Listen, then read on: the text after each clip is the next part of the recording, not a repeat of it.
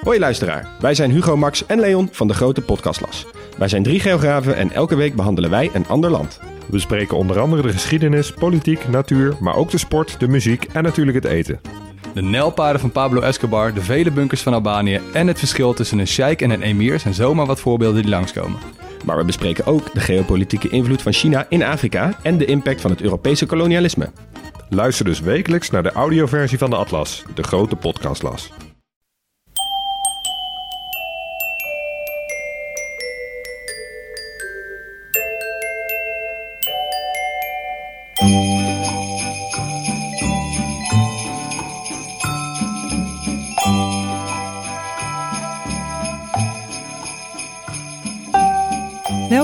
Aflevering 178 van de Echt Gebeurd podcast, waarin waar gebeurde verhalen worden verteld door de mensen die ze zelf hebben meegemaakt.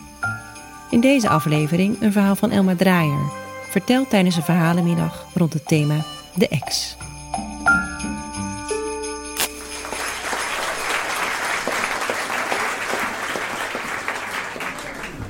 Het was eh, 1995. Ik was een paar jaar gescheiden en eh, inmiddels had ik mijn leven weer redelijk op orde. Zo'n scheiding is natuurlijk niet leuk. Maar eh, nou, het was toen wel een paar jaar achter de rug. Ik had behoorlijk goed contact met eh, mijn ex, tevens de vader van ons kind. Het kind was inmiddels vier, vijf jaar. En ehm, nou, het kind ging vijf van de veertien dagen naar haar vader. En dan had ik mijn handen vrij. En dan ging moeder op stap. En ehm, ik had ook een hele leuke baan. Dus ik vond eigenlijk dat mijn leven weer behoorlijk eh, in orde was gekomen. Maar ja, er begon wel iets te knagen. Want ik had wel scharreltjes en zo. En, maar dan krijg je toch het ehm, effect dat je denkt... Ja, de, de een kent me in mijn blootje en de ander kent me gewoon van hoe ik ben. En het is toch leuk als dat weer zo in één persoon verenigd is. Dus... ehm, ik denk dat ik onbewust, het was niet echt heel bewust, maar ik was toch wel een klein beetje weer op zoek. Enfin, in juni, begin juni had ik een feestje. En daar kwam ik een man tegen die ik nog kende. Het wordt nu even ingewikkeld. Die ik nog kende van 20 jaar daarvoor, dus van 40 jaar geleden. Uit mijn studententijd, begin van mijn studententijd. En hij was weer een studiegenoot van mijn toenmalige verkering, met wie het al lang uit was. En dat was een bioloog, dat, die toenmalige verkering. Ergo, deze eh, studiegenoot, die was ook bioloog geworden. Nou moet ik even bijvertellen, eh, tussen biologen en mij heeft het nooit zo geboterd. En dat lag absoluut niet aan de biologen, dat lag aan mij. Maar niet dat ik toen al zo nuf was dat ik een parelketting droeg en zo. Maar zoals zij waren, dat was echt zo anders dan ik was. Om een voorbeeld te geven, ze droegen... Alle clichés waren waar, hè? Dus ze droegen allemaal gebreide truien. Echt geitenwolle sokken. Ik heb ze daar voor het eerst en voor het laatst gezien. Ehm, ik herinner me, oh, ze waren ook heel erg milieubewust. Dus het was steenkoud in al die huizen. Want dat is namelijk, op een of andere manier moest dat.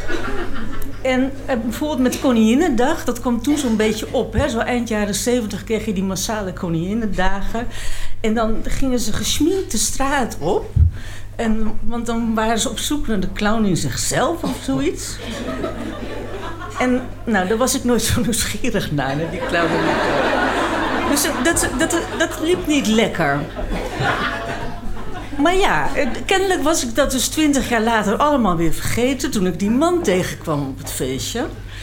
En we raakten aan de praten. Het was een knappe man, zo'n lange donkere man. En daar val ik nogal op, hele mooie ogen. En, ehm, en ja, en hij was inmiddels gescheiden. Zoals ik zei, was ik ook gescheiden.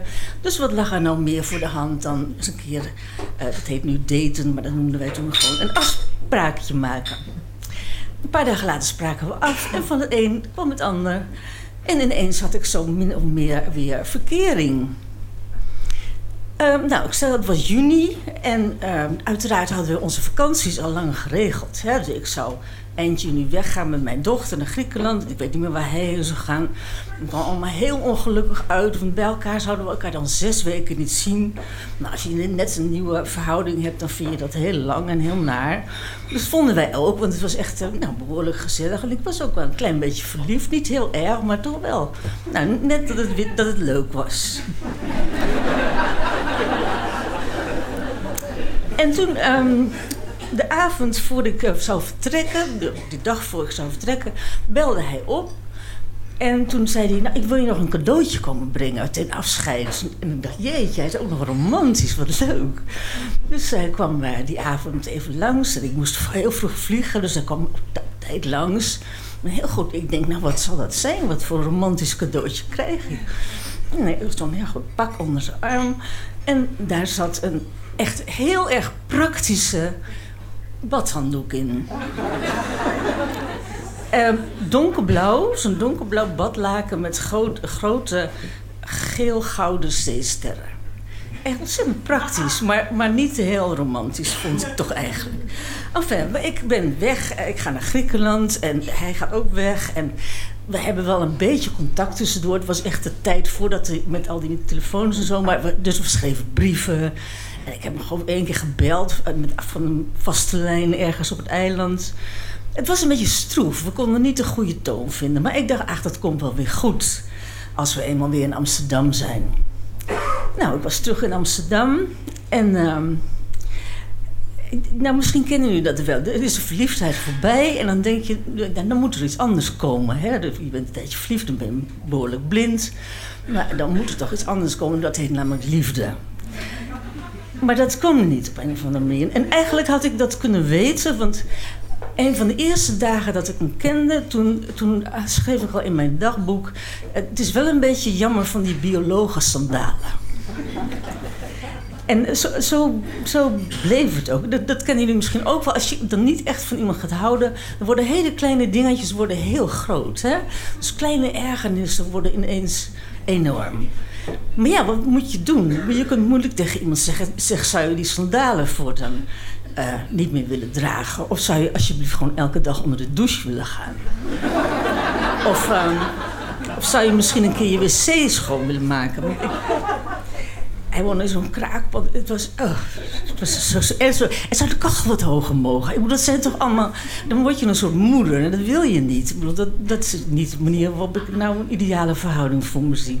Dus dat, ik dacht, dat doe ik niet. En dan, dan, er stond ook nog heel veel tegenover. Het was ook een hele lieve man. Echt een hele aardige man. Er zat geen kwaad bij.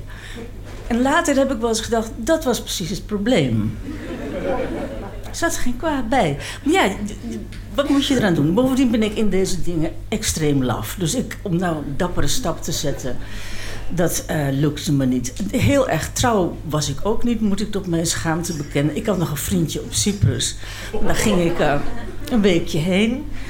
En uh, ik moest later dat jaar, ik werkte toen bij Vrij Nederland, moest ik naar Thailand een week. Uh, onverwacht. En uh, nou, dat was echt een fantastische week. Daar ontmoette ik mensen met wie ik nog steeds bevriend ben. Mensen bij wie ik wel hoorde, zou ik maar zeggen. Dat zo'n gevoel. En, en, toen ik terug was, dacht ik, ja, ik moet het toch eigenlijk uitmaken. Maar um, na dat heerlijke weekje in Thailand. Maar ja, jeetje, ik had net met hem afgesproken, voordat ik naar Thailand ging. We gaan nog oud en nieuw vieren samen. Um, in de Ardennen. Nou, moet ik ook nog even iets uitleggen over de Ardennen en mij. Dat, ze, dat ze komt echt ook nooit meer goed. Uh, dat is echt... Ik vind het zomers al heel erg. Het, is, het, regent er altijd. En die ontzettend treurige dennenbossen. En ik heb altijd van die Dutroux-associaties als ik er ben. Ik, het, het wil gewoon nooit lukken tussen de Ardennen en mij. Maar oud en nieuw in de Ardennen, mag ik jullie één advies geven: doe dat nooit. Het is echt allertreurigste wat er is. Goed, deze bioloog had dus als gewoonte om met een vriendengroep dan in de Ardennen, in een groot huis dat ze hadden afgehuurd, uh, daar oud en nieuw te vieren. Dus ik mee. Um, oh, dat ben ik vergeten te vertellen. De, de bioloog was ook nog een klein beetje op de penning. En nou ben ik zelf ook niet een enorme big spender, maar beetje royaal. Af en toe vind ik tegenover elkaar wel aardig. Maar hij was behoorlijk op de penning. En eh, we zouden met een auto naar de Ardennen gaan. En hij zou een auto huren. En uh, er stopte voor mijn deur werkelijk echt zo'n autootje. Het allerkleinste autootje. En daarmee tuften wij naar de Ardennen. En um, we kwamen daar aan en die vrienden kende ik nauwelijks. Had ik één keer zo half ontmoet. En ik dacht dan meteen, oh, dit, gaat gewoon niet goed. Ik hoor je zo heel erg niet tussen. Uh, had het nou maar gesneeuwd? De, dan is het nog wat, die Ardennen. Hè? Maar dat had het niet. Het had verschrikkelijk geijzeld. IJzeld, moet ik zeggen. Echt zo erg dat niemand kon meer naar buiten. Je, deed één stap buiten de deur en je lag meteen op je snoetje. Uh, je kon niet met de auto weg, je kon helemaal niks. Dus ik zat echt opgesloten in het huis, waar het ijskoud was, zoals jullie zullen begrijpen. Tussen mensen die, die mij vreselijk vonden en ik, ik vond hen nou niet echt heel leuk. Hele opgevoede kinderen renden overal door dat huis. En tussen de bioloog en mij was het ook niet dat je zegt heel gezellig. En um, ik heb nog op punt gestaan naar Amsterdam te gaan, maar ik kon niet weg. Ik kon, ik kon dus niet de deur uit. Ik was echt opgesloten daar in huis. En toen brak 31 december aan. En uh, die vriendengroep had ook de traditie om dan op uh, de avond van 31 december, het diner, om dan met z'n allen uh, dan moest je van jong naar oud moest je dan zeggen uh, wat is het hoogtepunt geweest, wat het hoogtepunt was geweest van het jaar dat wat achter ons lag. Um, nou ja, ik vond het een beetje een malle gewoonte, maar goed, ik, moest natuurlijk meedoen. En op een gegeven moment was het mijn beurt, dus eerst waren de kinderen en dan de, wat mensen die iets jonger waren dan ik en toen was ik. En ineens kreeg ik iets wat ik heel veel eerder had moeten hebben. Ik werd namelijk ineens, ik ga de waarheid zeggen. Ik ga precies zeggen hoe het is. Dus ik, ik was aan de beurt. En um, nou, wat was dan jouw hoogtepunt van uh, 1995? Nou, dat was het reisje naar Thailand. Nou, dat was niet, uh, niet echt de bedoeling. En hij was wat ouder, de bioloog was wat ouder dan ik. Dus toen hij aan de beurt was, ik, ik weet niet eens meer wat hij heeft gezegd, maar het was echt zo verschrikkelijk. En ik schaam me nog, zo, nog steeds zo voor dat ik dat zo heb gedaan en dat ik dat niet eleganter heb gedaan. Want, nou ja, het was, ik, eh, ik ben er niet trots op, om maar zo zacht te zeggen. Het was ook het moment dat het echt uit was, dat was duidelijk. Ik ben een paar dagen later, toen we weer in Amsterdam waren, naar hem toe gegaan met de fiets. En gezegd, nou volgens mij werkt het niet tussen ons. Ik ben natuurlijk niet eerlijk geweest, want je gaat niet over die truien beginnen, die sandalen. En die, hè, maar het was natuurlijk gewoon dat er geen liefde was tussen ons. En ik had meteen besloten, nou jongens, dit is het. Ik, uh, ik vind het eigenlijk veel leuker om weer uh, uh, lekker in eentje te zijn met het kind. En met af en toe een scharreltje. Dat bevalt me eigenlijk uitstekend. En nou ja, een paar maanden later was ik op feestje. Het was inmiddels weer juni. En uh, ik kom een meneer tegen. En ik zal een heel lang verhaal kort maken, maar die zit nu daar. In eer en deugd zijn wij getrouwd ook nog. Twintig jaar al bijna dus. En, uh, en elke zomer denk ik nog minimaal één keer aan mijn bioloog. Want dan pakken wij de, auto in met de koffers voor onze vakantie in het zuiden. Want gelukkig hoeven we niet meer naar de Ardennen. En dan is er één ding dat altijd meegaat, namelijk het lievelingsbadlaken van mijn man. En het is donkerblauw en het heeft gouden sterren.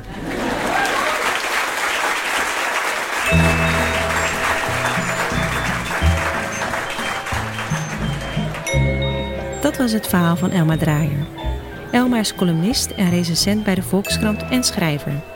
In het voorjaar verschijnt bij Atlas Contact haar nieuwe boek Witte Schuld over identiteitspolitiek. Echt gebeurd wordt elke derde zondag van de maand opgenomen in Toemler, de comedyclub onder het Hilton Hotel in Amsterdam. Behalve volgende maand, want dan organiseren we voor de derde keer het Echt Gebeurd Gala. En daarvoor wijken we uit naar Theater de Kleine Comedie. Het gala is op 20 januari en er zijn nog kaarten en we zoeken ook nog vertellers. Het thema is dan tieners. Dus als je een mooi verhaal hebt dat zich afspeelt in je tienerjaren, of als je zelf een tiener bent met een verhaal, Geef je dan op via onze website www.echtgebeurd.net. De redactie van Echt Gebeurd bestaat uit Niga Wertheim, Paulien Cornelissen, Maarten Westerveen en mijzelf, Rosa van Toledo. De productie doet Eva Zwaving en de zaaltechniek is in handen van Nicolaas Vrijman. Onze podcast wordt gemaakt door Gijsbert van der Wal. En onze eerstvolgende podcastaflevering verschijnt op 3 januari. Een fijne jaarwisseling. En vergeet niet, ga nooit met oud en nieuw naar de Ardennen. Want voor je het weet, vertel je de waarheid.